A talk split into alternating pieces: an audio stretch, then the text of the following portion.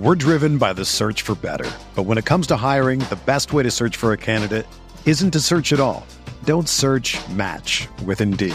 Indeed is your matching and hiring platform with over 350 million global monthly visitors, according to Indeed data, and a matching engine that helps you find quality candidates fast. Ditch the busy work. Use Indeed for scheduling, screening, and messaging so you can connect with candidates faster. Leveraging over 140 million qualifications and preferences every day, Indeed's matching engine is constantly learning from your preferences. So the more you use Indeed, the better it gets. Join more than 3.5 million businesses worldwide that use Indeed to hire great talent fast. And listeners of this show will get a $75 sponsored job credit to get your jobs more visibility at Indeed.com/Blue Wire. Just go to Indeed.com/Blue Wire right now and support our show by saying that you heard about Indeed on this podcast. That's Indeed.com/Blue Wire. Terms and conditions apply. Need to hire? You need Indeed.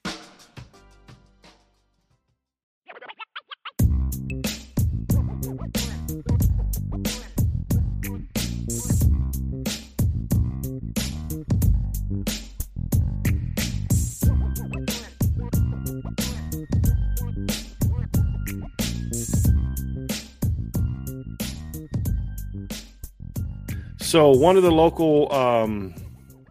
local beat writers is now saying that Tommy Reese to Alabama is official, and that Notre Dame players have been informed. So that is official. So it's kind of what we expected, Ryan, but it is now official that is happening, that he is taking that job. Okay. So we can now talk about it in a little bit different detail now moving forward. So we can.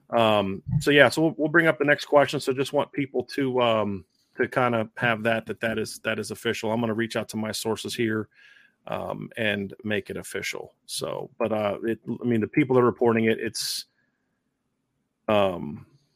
Yeah, so it's official. Yep. Yeah. So here we go. Ryan, here's an interesting one that I want you to get to first, and then I'm going to give my opinion on it. This is from Ken Woodard. If we need a new OC, what about Utah OC Andy Ludwig? He has a balanced run pass with a physical run game. Seems like a good fit. I think, Ken, I did a lot of research actually on Andy Ludwig last night because I think that a lot of what you're saying I agree 100% with. He's a very versatile offensive coordinator in the sense that he's had pretty good tight ends over the last couple of years. He's had Dalton Kincaid and then the Brant Keith kid, who's a pretty solid football player that was hurt, unfortunately, this year. So he's played a lot of 12 personnel. He's been able to kind of do a lot of 11 personnel stuff as well and been pretty versatile with it. And I think the things that I like about Andy Ludwig is that, yes, he has a big emphasis on running the football. Like we've always seen that from him over the last few years with the Tavian Thomas's of the world, right? As far as the big power-based running scheme. And I do think there's some multiplicity to the running scheme for Utah as well. Like, I don't think it's just a power-based system where you're just a gap scheme. Like, I think he does have some zone implements in there. I think I've definitely seen some outside zone for the system as well. So I think there's some multiplicity to how he uses the offensive scheme. I think he likes to get tight ends involved, which I like, but he isn't so overly dependent on tight ends that you're just a 12 personnel and that's all you're going to do, right? And Andy Ludwig is also a quarterback guy, and he's done a pretty good job with developing those quarterbacks. I would argue that Cameron Rising's not an incredibly talented quarterback, but he's gotten a lot out of him out of the last 2 years because I think that he is a good quarterback coach and a really good offensive mind. So Andy Ludwig is a guy that I would definitely entertain. There's no doubt. Like, I probably would even make the phone call personally. Again, not saying that Marcus Freeman necessarily will, but he's a guy that I have seen his name out there before. I've been impressed with what he's done. I think he's gotten a lot out of the Utah staff in general, Utah roster in general, I should say, because I don't think it's a crazy talented roster, but they've been a good program. They've been highly productive for what they've had from a talent perspective. And I think Andy Ludwig brings a lot to the table. I do. We're driven by the search for better. But when it comes to hiring, the best way to search for a candidate isn't to search at all. Don't search, match with Indeed. Indeed is your matching and hiring platform with over 350 million global monthly visitors, according to Indeed data, and a matching engine that helps you find quality candidates fast. Ditch the busy work. Use Indeed for scheduling, screening, and messaging so you can connect with candidates faster. Leveraging over 140 million qualifications and preferences every day, Indeed's matching engine is constantly learning from your preferences, so the more you use Indeed, the better it gets. Join more than 3.5 million businesses worldwide that use Indeed to hire great talent fast. And listeners of this show will get a $75 sponsored job credit to get your jobs more visibility at Indeed.com/Blue Wire. Just go to Indeed.com/Blue Wire right now and support our show by saying that you heard about Indeed on this podcast. That's Indeed.com/Blue Wire. Terms and conditions apply. Need to hire? You need Indeed. Get ready for the greatest roast of all time. The Roast of Tom Brady. A Netflix live event happening May 5th. Hosted by Kevin Hart, the seven-time world champion gets his cleats held to the fire by famous friends and frenemies on an unforgettable night where everything is fair game. Tune in on May 5th at 5 p.m. Pacific time for The Roast of Tom Brady, live only on Netflix. I like this hire, Ryan, because one thing I like to look at with coaches, and it's not a direct reflection of them, yep. You know, it's or I shouldn't say direct reflection. It's not an end all be all because it doesn't tell the entire story. Yep. But I kind of looking at okay, what were they before you got there? And Utah before he got there was a team that was really about, you know, defense and running the ball and they were good. I mean, you look at the 3 years before he got hired, they were 29.8 points per game. They were 29.5 points per game, 28.1 points per game. They were 430 offense, 413, 4, 395.8. And then his 4 years there, they went to 429, 409, 431.5, and then 466.9 this year in total offense. And then from points, they immediately jumped into 32.3 his first year, 30.2 during the COVID year, 36.1 by year 3, and 38.6 by year 4. And with all due respect, Cameron Rising's just an okay player. Exactly. And they haven't got a lot out of it. Right. Yep. They haven't had a lot of high-level NFL players that they've been producing. They haven't put a bunch of offensive linemen out, a bunch of receivers, and a bunch of running backs out. They're just a really well-coached team that shows very good balance. And so, you know, to me, that matters. You know, the proof is in the pudding. And the fact is they've won the Pac-12 championship each of the last 2 years, and their defense has been good, but it hasn't been great. It hasn't been as good as some of their past defenses. That's for darn sure. So that impresses me, Ryan. It really does. I mean, I really like coaches that are balanced. And this year they passed for 3,489 yards. They rushed for 3,047 yards with a quarterback that's good. You know, he passed for 3,000 yards this year, 26 touchdowns, 8 picks, 64.7% completion rate, which is solid. You know, last year was split up. They didn't throw it as well last year because, you know, it was Rising's first year. And again, he's just an okay player. Running game was not as good this year as it was last year from the standpoint of the consistency because of the health. You know, Tavion Thomas was banged up. You know, Jackson was dinged up a little bit. And so then this year, you know, you lost TJ Pledger off last year's team. And then you come out this year with all of that and you still run for about the same number of yards, 217.6. Last year's 217.2.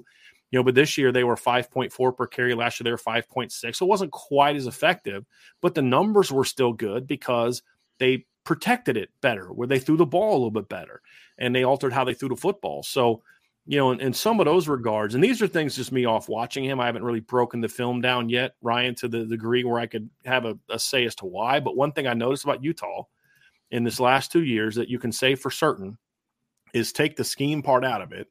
They had a very limited quarterback, very smart but limited quarterback, but they were physical and they were balanced and they were well coached. You could see that, Ryan. Now, I got to break the scheme down to see if it fits, but here's what I do also know. He's an old school pro style guy. He's coached for Jeff Tedford. Yep. He's a pro style guy, so there would be a smooth scheme transition, in my opinion, for the most part, into that. Yep. But, yeah, he's done a good job. And, look, he kicked USC's butt twice this year, and they kicked Oregon's butt twice last year. And that says something to me, and he's been a part of that, in my opinion. I think the key thing that you hit on too, Brian, is that he's been really successful with pretty average talent, in my opinion, right? I mean, like Dalton Kincaid's a good football player for sure. He'll play in the NFL. But I mean, Cameron Rising's is not a guy that's going to be drafted highly next year. He's not. I mean, wide receiver wise, they don't really have a guy that stands out. Like number 17, I forget his name. He's a good little player. Offensive line wise, they've had guys like Nick Ford who are borderline NFL players, right? Braden Daniels at offensive tackle. It's not an incredibly talented group, but it is incredibly well coached. And I think that the biggest thing for me is that they're a versatile team. You know, like they can run a lot of 12 personnel. They can run a lot of 11 personnel. They can be multiple with how they attack things. So, Andy Ludwig would be a guy that I would have some interest in personally. I don't know if Notre Dame will, but I would have interest. I can say that. He's another guy that's definitely on my list. There's no doubt about it. Rob Thidoff says, IB crew, I wanted to change up all the Tommy talk for a second. Brian and I grew up in the 80s. What was your favorite part of the 80s? Mine was riding my bike with friends, less worries, and Indy Natty. Man, I'll tell you what, best part of the 80s, I mean, there's so much. The music was great. I'll leave politics out of it. I was a Broncos, Notre Dame, and Boston Celtics fan, and the 80s were pretty good. Broncos played in 3 Super Bowls. Celtics won 3 titles, played in several other finals. Notre Dame won a title. It was the golden era of the Brian Driscoll fandom as far as sports. The Reds were good. They won their World Series in 90. So it was like right after the 80s, but they were still good. You had those eras. So, yeah, I mean, sports was great during the 80s for me, man. But it was a simpler time. You know, I mean, that's a big part of it. You know, I mean, you played outside. You only had a limited number of channels. You know, the Nintendo was. I mean, I remember growing up playing Nintendo, but just playing sports and just being outside all the time, riding your bike everywhere. You know, whose net are we hooping up on today? You know, just all those things were a great time. You know, just I feel like the world was so simpler. A, because I was young, and the world's always simpler when you're young. And I just think sometimes the technology is so great in some ways. I mean, like right now. But in other ways, you just kind of wish you could turn it off and not feel like you were going to be screwed if you turn your phone off for an hour. Dependent upon it, yeah. Yeah, right, yeah. Right, and so I miss some of that. I do. I'm not going to lie. I miss some of that. I miss the days where there weren't as many options on things. I'm not going to lie to you. But, yeah, I mean, those are some of the things that about the 80s that I miss. Do you miss your did you have a pager in the 80s too? No, man, pagers weren't around just yet. That's more of when I in the 90s when I was in high school. So I definitely had a pager in high school, and it was there was only a few people that were allowed to have that number. It was Macy something that I had that I wore to look cool, but it was really so my mom could get a hold of me when she needed to get a hold of me. That was the reason why I had a pager. That's so awesome. Yeah, like so, mom and hey, hold on, y'all, I got to go use this phone. I got to hit this dude back. Hey, mom. Hey, mom. What's up? That's funny. Hey, mom. No doubt. Quinn Kibler says, Driscoll, rank your top 5 Dew flavors. For me, Code Red is king. Also, the thrashed apple and pitch black are good. I've had 2 flavor of Mountain Dews I've tried. I've tried normal Mountain Dew and Diet Mountain Dew. My Diet Mountain Dew tastes terrible. So really, I'm a traditionalist. But again, I love Mountain Dew, but it's because of the sweetness. It's not so much that I'm like a Mountain Dew junkie where I've got to try all the different flavors.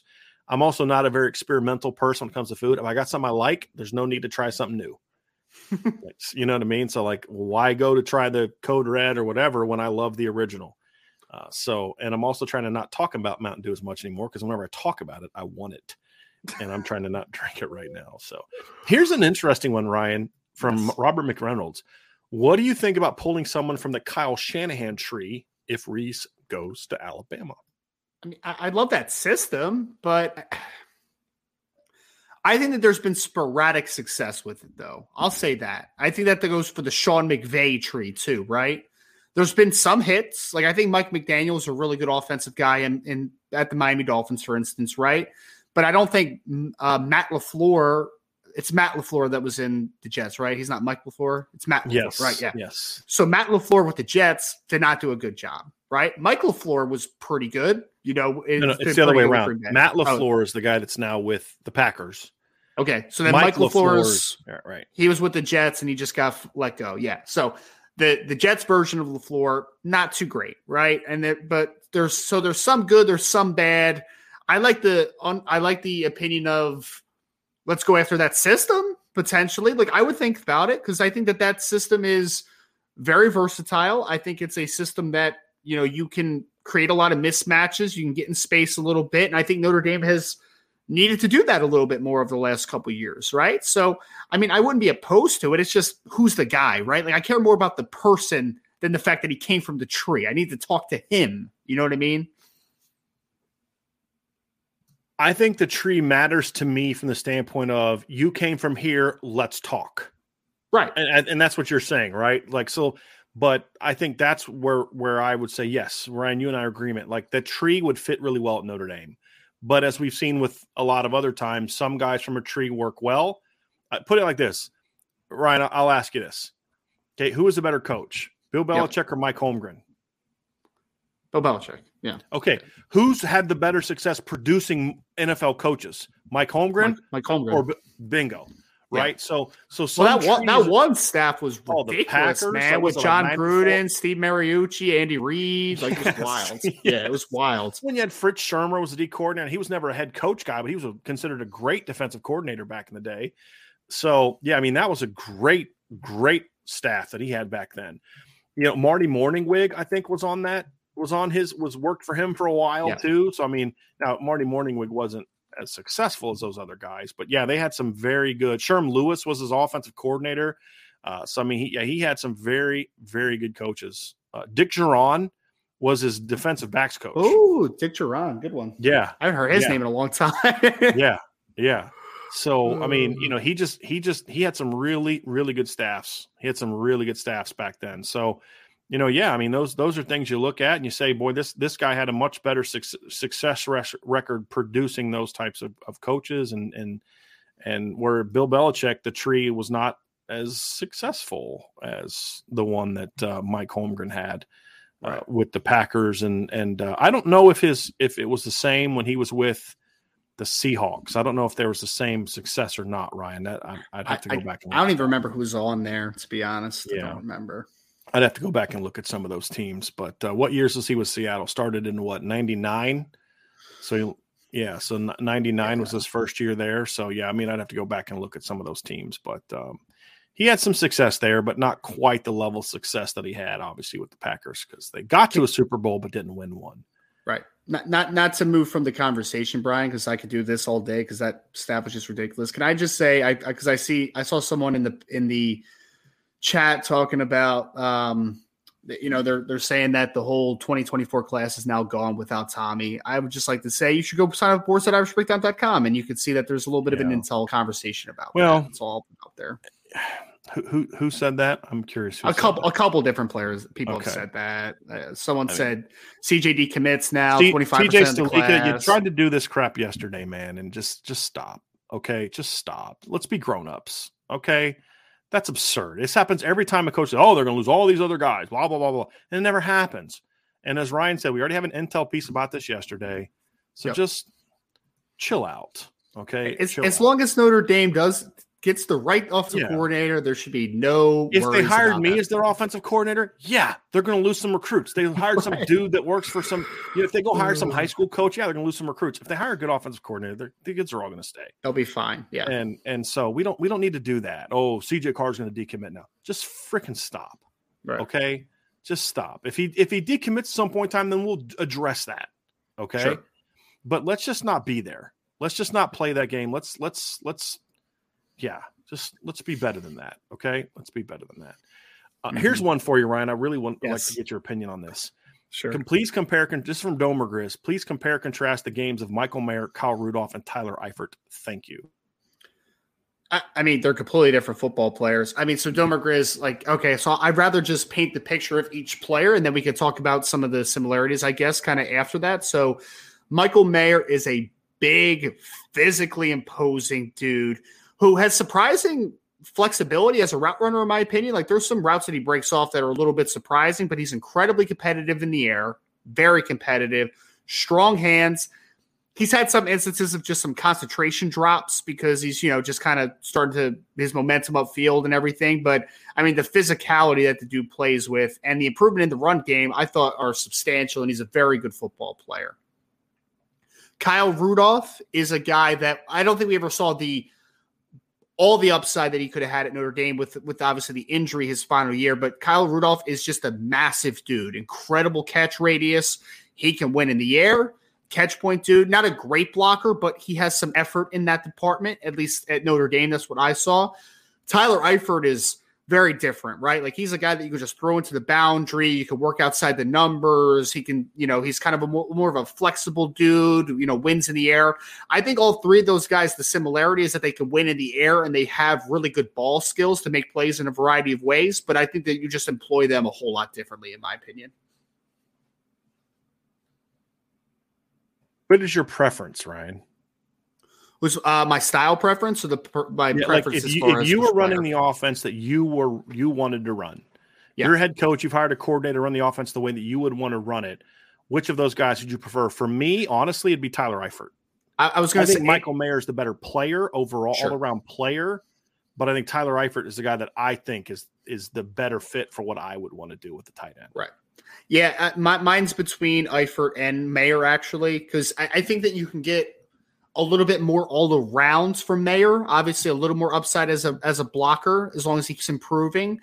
But I would say for me, like I'm a Big 12 personnel guy. I really do like two tight end sets. So in that regard, I think that I can get a lot out of the position as far as getting a player that can play in line and then also moving Tyler Eifert around a ton, right? So I think I would also lean Eifert, but I don't think Mayer is a wrong answer, obviously, because he can do a lot of different things and you can supplement production differently.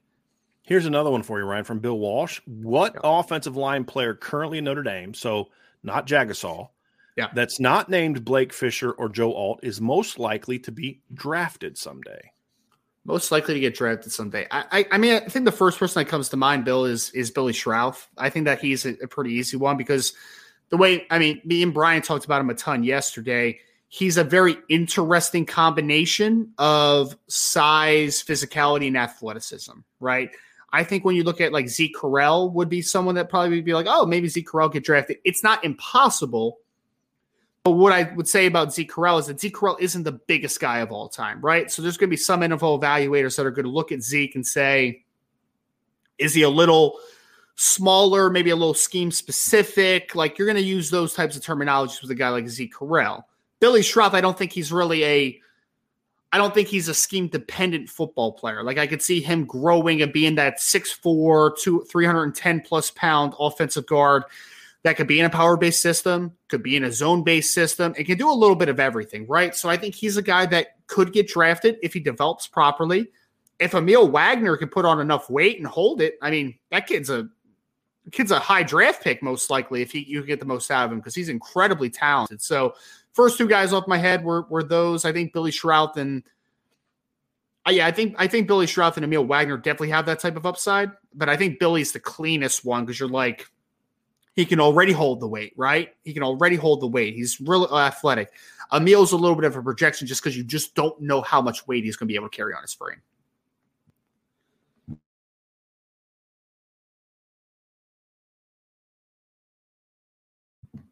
Sorry, I couldn't get back to here. I'm trying to publish that story and get it out and all that kind of stuff. So no, you're good. You're good. Here's one from Sean Green. If you could choose, if you could only choose one road game on the 23 schedule to go to, which game would you choose? That's easy. It's Clemson for me. Yes. For me. Oh, I've never seen the running down the hill and all that type of stuff, cool. Right? Like that's pretty wild, man. And in my limited experience as Clemson fans, they were pretty cool. Like they've been pretty cool. Yeah, like in person, they were very friendly and fun. Unfortunately, we didn't get a chance to meet them in the 2020 regular season game, but I ran into a bunch of them at the ACC title game. And then, of course, in the 2015 game when I was down at Clemson for that game. Really, they're a lot like Georgia fans. Like, when they talk trash, it's like in good fun. It's not vulgar. It's not like going to Ohio State game, you know, where their fans are just like just the worst. It's or Michigan fans. It's fun. It's like, oh, you know, you guys, you know, it's all in good fun. And I enjoyed it there. And, man, they – the smells on campus at Clemson in Georgia when I went down there, even though the Clemson game was rainy, there were still people grilling and cooking. It's wild. And you're like, man, I couldn't imagine what it's like on like a sunny day. Right. So, yeah, that was great. Well, that's definitely one of the top couple places I want to visit. I really do. Because I'll also say I always go on this Clemson radio station. It's one that I like frequent. And there are some there's some fan bases, Brian, where like you go on and they disagree with the take that you say and they just get really mean, right? Like yes. They get just like so disrespectful. Yes. I've never had that experience with the Clemson radio station. They're all very like, yeah. And even the guy that covers them is always just like, I really respect Notre Dame. Like I think that they are going in a great direction. I really do think because Clemson hasn't always been a blue blood, right? Like they've had the build up and they've been that team that like understands lack of success. They understand building. So I think that there's some mutual respect in that regard. Yeah. And I think the fact that Notre Dame has had some success against Clemson. I mean, look, Notre Dame has beat Clemson. What is it? 2 times and then you know, so what are they? They're Notre Dame's they 2 and 3 against each other, right? Yeah. Notre Dame's 1-2, Clemson's 1-3. Well, 2 of those games weren't competitive, but the other 3 were. I mean, even the game Notre Dame lost in 2015, that was a game that Notre Dame had a chance to tie at the very end of the game. Yeah. So I think there's that too. I think that's partly why Georgia fans respect Notre Dame a lot more than Alabama fans. Part of it's because Alabama fans don't respect anybody. Some of them. But the other part is, well, Notre Dame's given Georgia a game both times they've played. So there's, you know, in Alabama, they've blown Notre Dame out both of the 2 times they've played. So that's going to factor into it as well. Yeah, Ryan. That's the mutual respect conversation, right? It's like we're the SEC team. You're Notre Dame that hasn't been relevant and blah, blah, blah. And then you went toe-to-toe with us and you punched us in the mouth, right? And you were in the game at the end. So I think that's the mutual respect. Yeah. I agree. Yep. Here's an interesting one. Here's a recruiting question from Salty Virginia Peanuts. If Caleb Brewer commits to and plays tackle at Notre Dame, what with his tight end skills, could Notre Dame use things like tackle eligible plays? Also, please drool a bit on his potential. So the quick answer to that first one, Ryan, is yeah, absolutely. Especially in the red zone, right? He legit catches the football, right? So did Joe Alt. Yes. It may never come to that situation, but I mean, yeah, I could see it. But Ryan, I know you and I are both extremely high on Caleb Brewer, and I don't care what his rankings say. That's a kid that's got a lot of talent. Like Ryan sent me his highlights first time he watched, and he was like, "Dude, you've got to watch this. This is just stupid," you know. And so I was like, "Okay, this isn't." It's like it was like 10:30 at night, and you're usually in bed by then too. So I was like, "Okay, this guy's pretty fired up by this guy." So I don't know if you've noticed lately though. I've been up a little bit later. Yes, you have. I feel bad for you. Yeah, a little bad. No, but it's Now, Salty, I think the first thing I said to Brian about Caleb Brewer was this highlight tape is silly. Like, it's silly. Yeah. Like, why is this happening right here, right? The first play at 6'5", 300 pounds, because he was legit like 295 last year.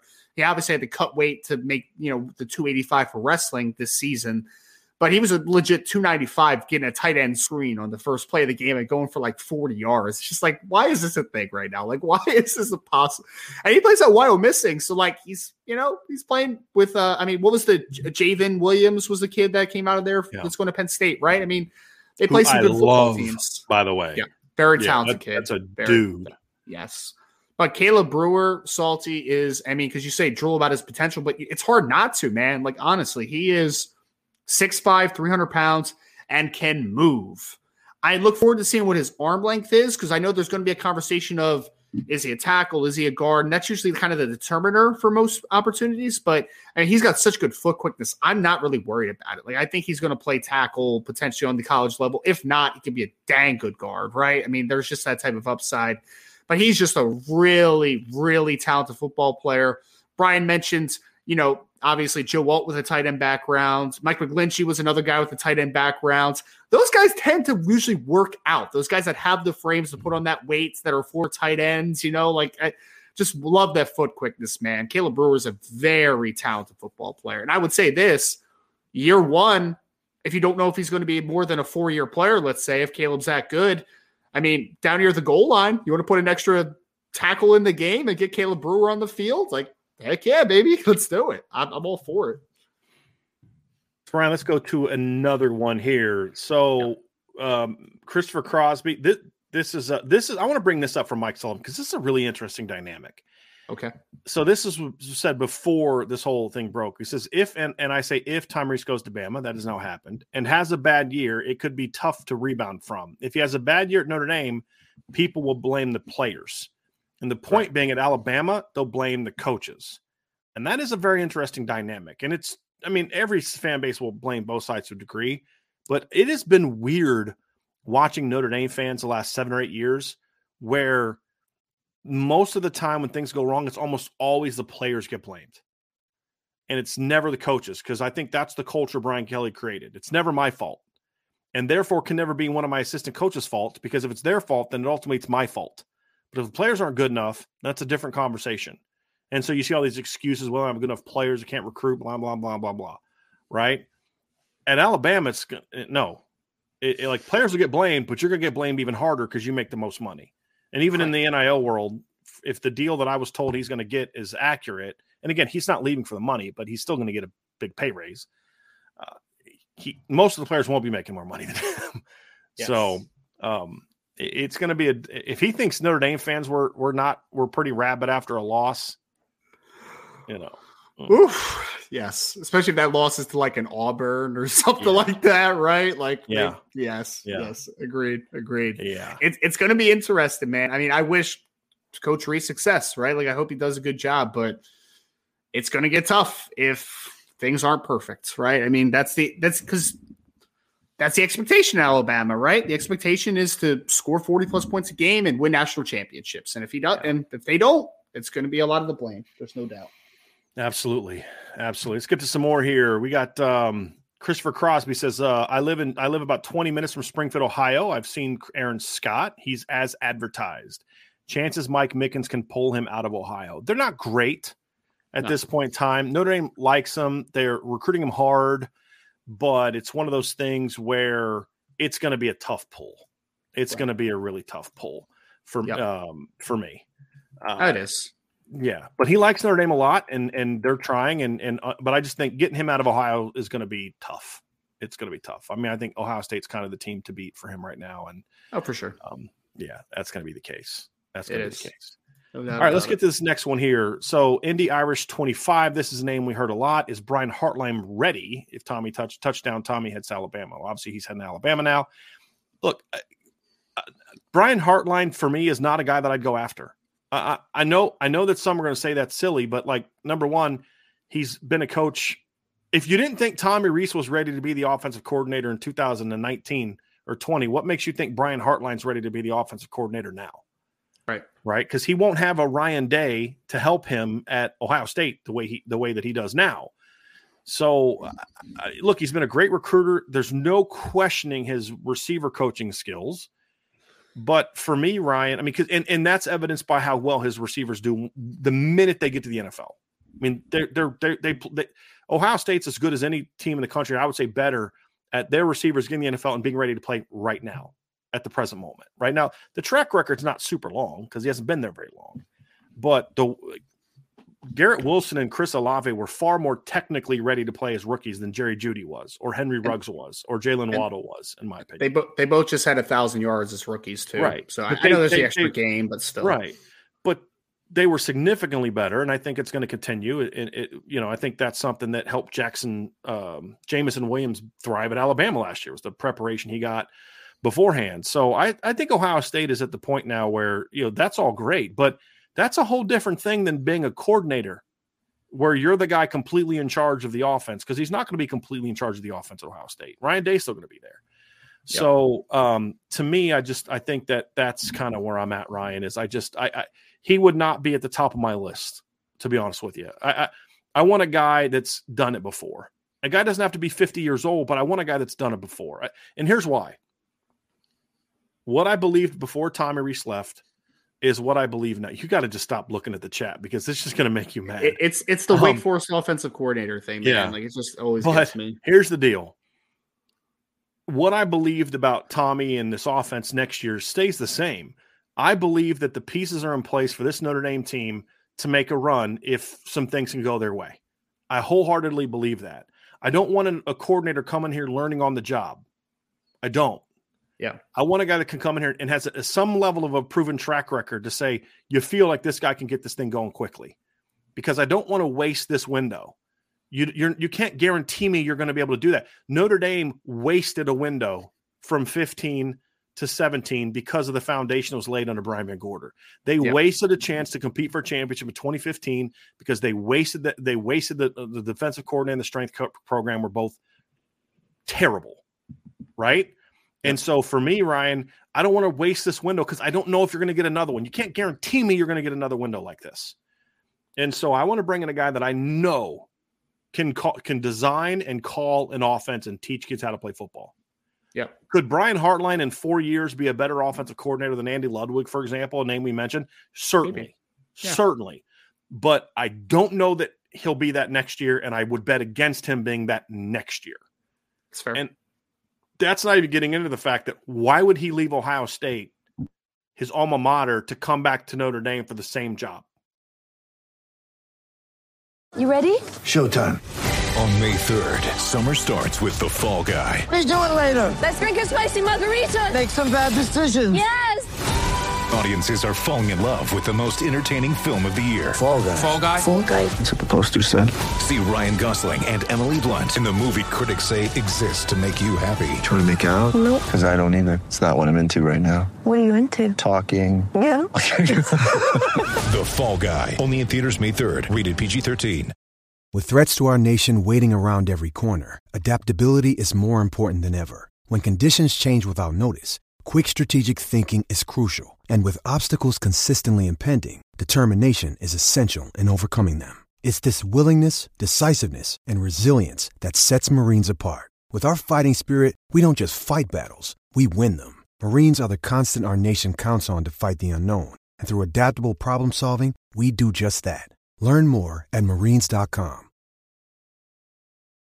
And can I say this? I don't know if, like, I saw this report, Brian, that so Hartline's getting the opportunity to kind of prove himself as a play caller like this offseason, and then it's like an evaluation to see if he's going to call the offense in the fall. Did you hear that? I was like, that's weird, man. Like that, I just find it weird that that's the situation when he's been on the staff. Like Ryan Day knows him obviously very well. I just thought that was kind of a weird dynamic. So, I mean, yeah, I'd rather have a proven guy because I still think there's other guys out there that you could just look at and say, like, you know, there's upside to him that's untapped, and more of a known commodity for sure.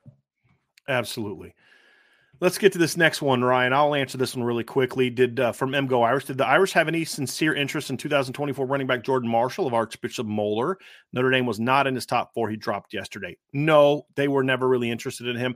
There was a level of interest early on, Ryan. He was at the camp this summer, and they've offered two backs from Irish Invasion. He's not one of them. And he was solid there, but Aeneas Williams moved at a different level than Jordan Williams. Darian Dupree moved at a little different level than Jordan Marshall, I should say. So he's a good back. He's a four-star back for me. He's a good player. I just feel like there was better players on the board for Notre Dame in this class, and that's why they just never really made a move on him. And they'd have had a shot with him, right? If they'd have taken him, but they didn't really make that move.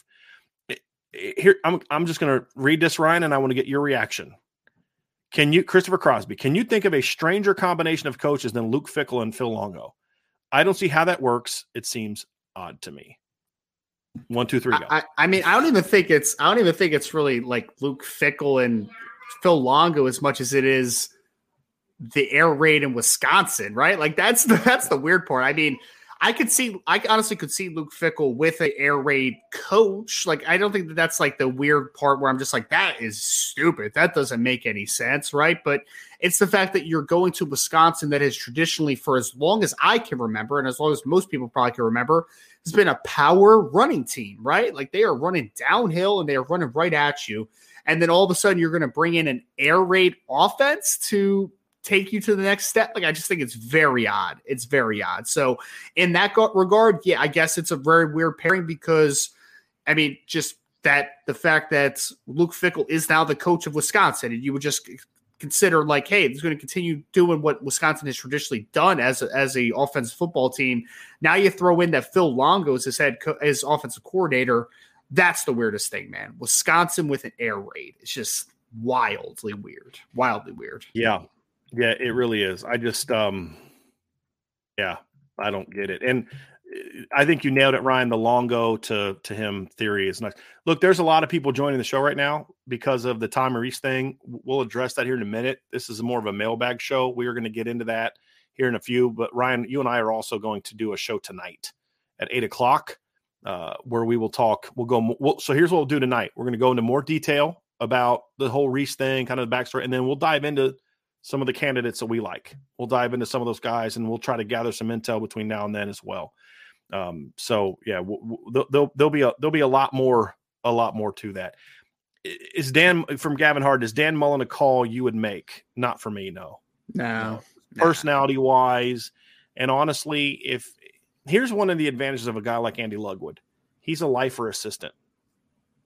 Yeah, he's 58. He's not going to get a head coaching job, right? That's just not kind of to me where he is. He's an assistant coach. Dan Mullen's going to come to Notre Dame if that were to happen, and the first chance he gets to leave to be a head coach, he's going to take. And so that's fine, but how invested is he going to be in recruiting? Because a guy like that, here's why. A guy like that knows if I bust my tail to recruit here, that means I'm recruiting against myself when I get a job in a year or two. That's the reality of it, subconsciously or consciously, and they're just not going to do that. The Troll Sniper said, sucks that Phil Longo just signed a contract with Wisconsin. He would have been perfect. I like what Phil Longo does. I think he does a lot of good things at Wisconsin, or I mean at North Carolina. That's not a fit for Notre Dame for a lot of the same reasons I don't think he's going to be a fit at Wisconsin. He runs a very passive rushing attack, and I just don't think that system would work incredibly well at Notre Dame. And can we please stop with Josh Gaddis, please? I really don't want to talk about Josh Gaddis ever again in this chat, folks.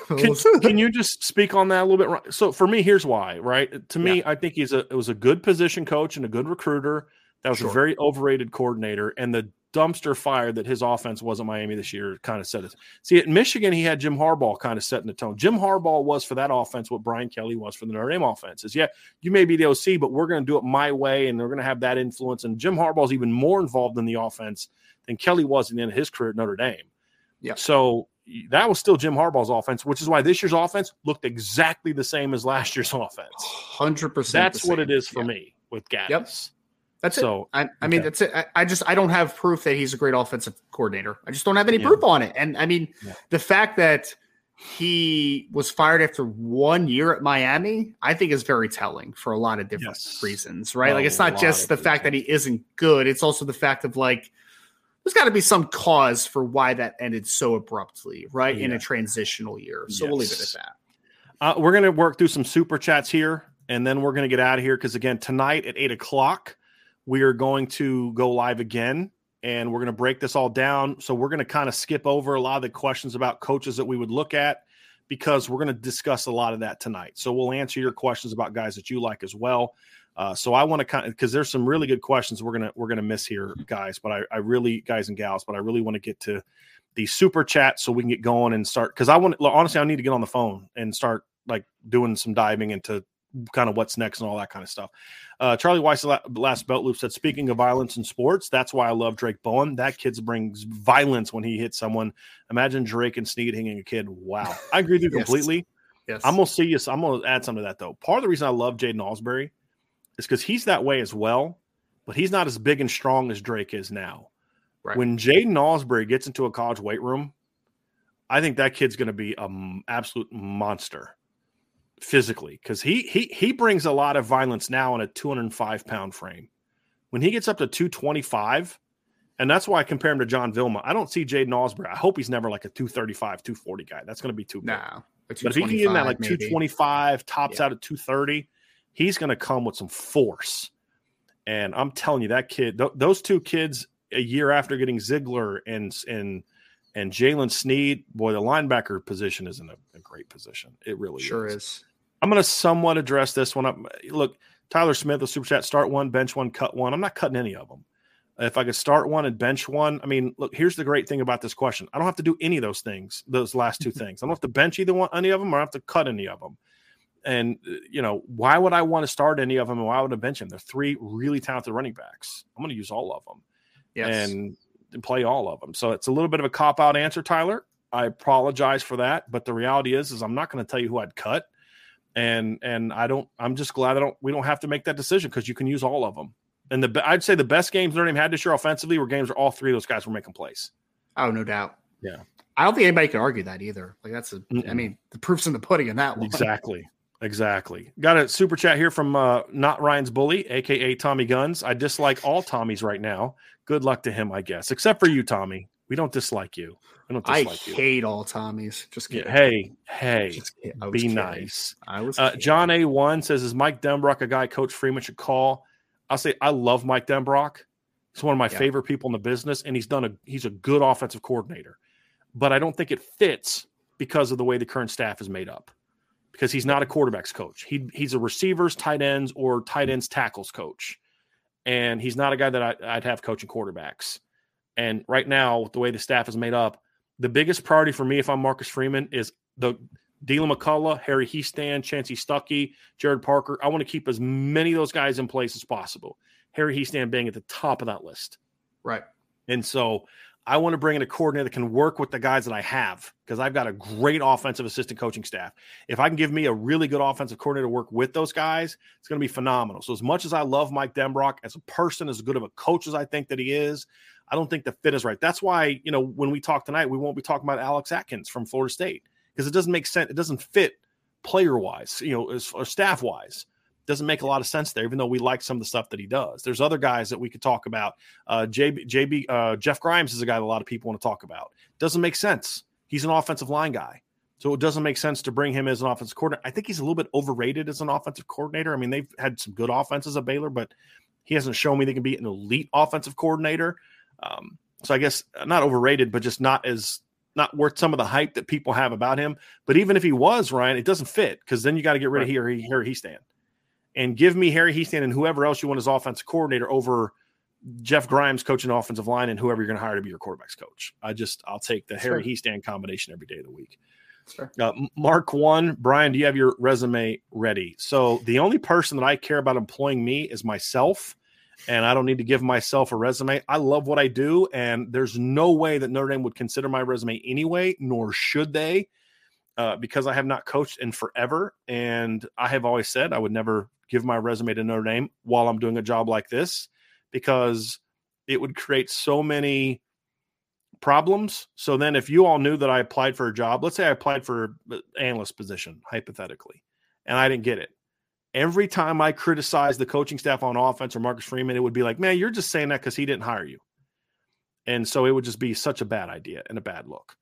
So the only time I ever sent a resume to Notre Dame was when I was in coaching, and I sent one for like a GA position that I knew I wasn't going to hear back from. So, yeah, that's not one that I would ever do.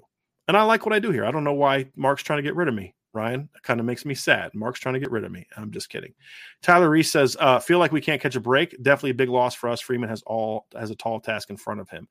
Thank you for the super, Tyler. It's a loss, but I don't think it's a big loss, and I think it's a loss that you can overcome. There's a lot of good candidates. I mean, Ryan and I had this talk last night. Like, there's some guys on there. I'm like, boy, if they brought this guy in, I'd be pretty fired up. Gee, I wish they could make this guy work, because there's some good guys out there. And the pieces are in place for this thing to really get rocking and rolling, in my opinion, Ryan. I really do believe that. I really do believe that.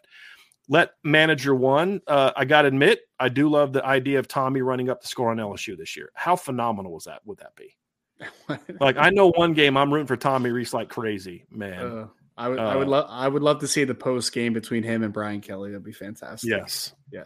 Yes. All right. Adam Shipley with a super chat. Thank you, Adam. What does Reese leaving do to your projections for the record and development? It is affected by them having to install a new offense. Adam, honestly, I have to see who they hire first. That's a very fair question. Very fair question. But I can't honestly answer it until I see who they have. Because there could be a scenario where, like, boy, that's a pretty smooth transition. And others where I'm like, you hired the dude from Western Kentucky, who's at Oregon now, I think, right? Or I forget where he is. I think he's at Oregon now. Or no, Will Stein's at Oregon. Yeah, but I forget where the Western Kentucky guy is at now. But I'm like, dude, that guy's an air raid. That's a completely different offense than what you're doing now. Yeah. And so I just don't think that would make it as much sense. I'm going to bring this up because it's a super chat, Ryan, from Blake Kajar. Would you go after Ryan Grubb and Josh Gattis? We've already addressed Gattis. What's the other one? Ryan Grubb just turned down Alabama, so I just don't know if he's on the market, right? Like, I mean, I would think about it, but I just don't know if he's a guy that would have any interest of leaving. Like, if he didn't want to leave for Alabama, I'm not so sure he wants to leave, in my opinion, at this time. I'd make a call, sure, because I love Kalen DeBoer's offense, and I think you could transition to it well at Notre Dame. But you're right. I mean, you make the call, just see if there's, because maybe he just doesn't want to go to the Southeast. Maybe he doesn't want to work with Saban. Maybe he doesn't want to go to Bama, but he'd be open for a better opportunity somewhere else. Maybe that's it. So you at least make the call, right? But I think I think that's kind of where I would be. Jay Clampett Investments. So now that it's official, who is on your short list? I'm really intrigued by the dude in Utah. So that's Andy Ludwig. We're definitely going to talk a lot more about Andy Ludwig, Jay Clampett. We're going to do a show tonight at 8 p.m. where we're going to kind of talk about everything and then dive into sort of what is our list tonight. That'll be at 8 o'clock tonight. So definitely want to tune back in for that one, and we'll have a lot to say about that. Mark One says, just in, Saban got Tommy on his boat, seeing if he knows how to water ski. Well played. Mike Farina with a super chat. Thank you, Mike. To clarify, with Heartline calling plays in the spring, essentially, unless it goes horribly, he is expected to call plays next year.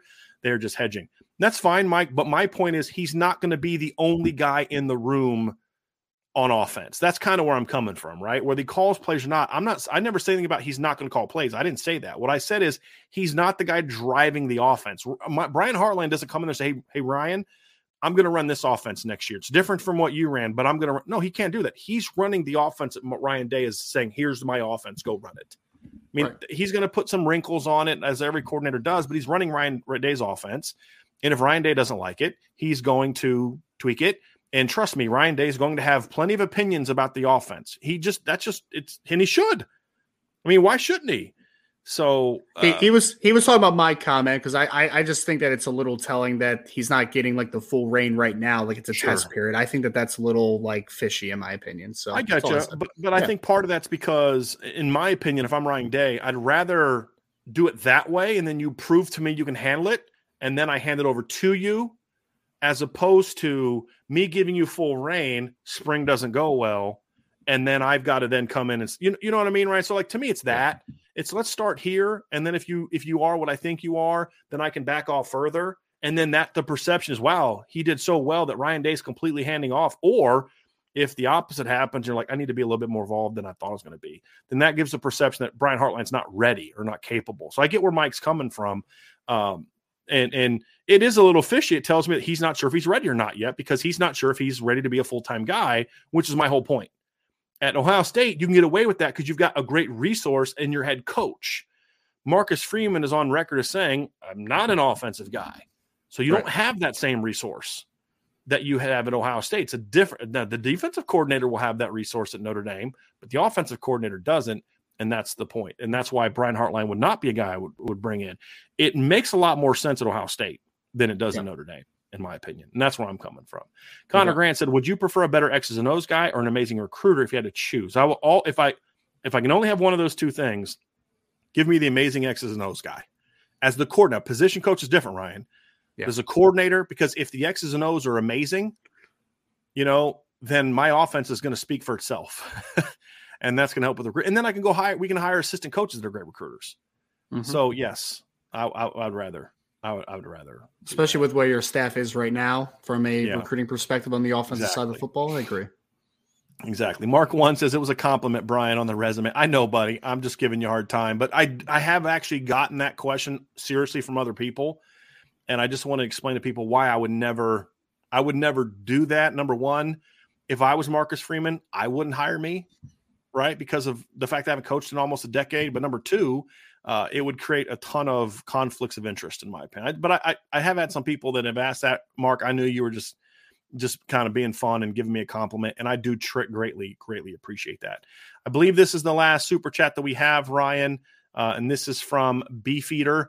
It says, how much of last year's bad offensive plays were due to Tommy's play calling versus poor execution of Pine checking out of the play called? Well, Pine rarely checked out of the plays last year. Right. I think a lot of last year's success, as we have said, was down to poor execution. I mean, we've said this all along. You had guys, even in bad games where I didn't like Tommy's game plan, there were still guys coming open that the quarterback wasn't throwing the ball to that would have resulted in it, because it wasn't just Drew Pine, because it was Tyler Buckner against Marshall. Whether it's Buckner against Marshall and then Drew Pine against Stanford, the quarterbacks weren't getting the ball out to open guys. Right? If Tyler Buckner hits Braden Lindsey on a wide open post route at the end of the second quarter, Notre Dame wins. If Tyler Buckner reads the corner correctly on a third down play that led to, I think, a field goal against Marshall, and Notre Dame wins. They're up 15-2. You remember 15-12. Remember the play I'm talking about? It was like a third down play. The corner squats. Braden converts it to a go route. There's no help over the top. If Tyler reads that correctly, it's one of the easiest touchdown passes he'll ever throw. And it's now all of a sudden 22-12, and it's ball game, right? Okay, you can maybe say the coach didn't do a good enough job teaching Tyler that conversion, but you can't tell me that it was a bad play call, right? And so he's the offensive coordinator and the quarterback's coach, so it's up to him to teach those guys how to do that. So there's some of that. But as we said before, even in some of the bad games, there's guys running wide open that the quarterback won't throw the ball to. So it was mostly about, to me, if you want to criticize Tommy Reese, play calling isn't really the area I would go with. Now, I was, use more run games. We've had some of those criticisms, but the play calling was good enough for you to win every game you played this year in the regular season. The execution wasn't there. That's also part of the coordinator's job. That's where he had to get better, was getting certain parts of the offense to execute better. The play calling by itself, just outside of all the other aspects that go into the success of the play calling, he was designing plays to get guys open every game. Ohio State, Marshall, Stanford, USC, all of them. So, but that's only one part of being a great coordinator, and that's what we've always said. That part I've never had a problem with, Tommy. It's some of the other stubbornness things that we have a little bit of more of an issue with. Yep. Last one from Adam Shipley. Thank you, Adam. Looking forward to 8 p.m. Me too. It's going to be a busy couple hours. I got to go make spaghetti sauce tonight too, Ryan. I promised my wife that I would make spaghetti tonight. So I got to go make some spaghetti sauce here in a little bit and get rocking and rolling. But I do want to thank everybody for being with us today. Very lively chat today. A lot of great questions. I wish we could have got to more, but if y'all want me to have more intel tonight when we do it at 8 o'clock, I need to get off there now and go start making some phone calls. So anyway, that's going to be it, everybody. I want to thank y'all so much for being on with us today. Have a great rest of your day. Hey, 5 o'clock, we're going to have the rapid fire with Vince and Sean. They're going to talk about, obviously, a little bit about this Reese stuff. And then at 8 o'clock, Ryan and I will be live, 8 o'clock Eastern. Ryan and I will go live again to talk about just – this move and kind of where Notre Dame goes from here, and then kind of what's next for Notre Dame. And then we'll go from there. So have a great day, everybody. We'll get here with you all here very soon on the Irish Breakdown Podcast.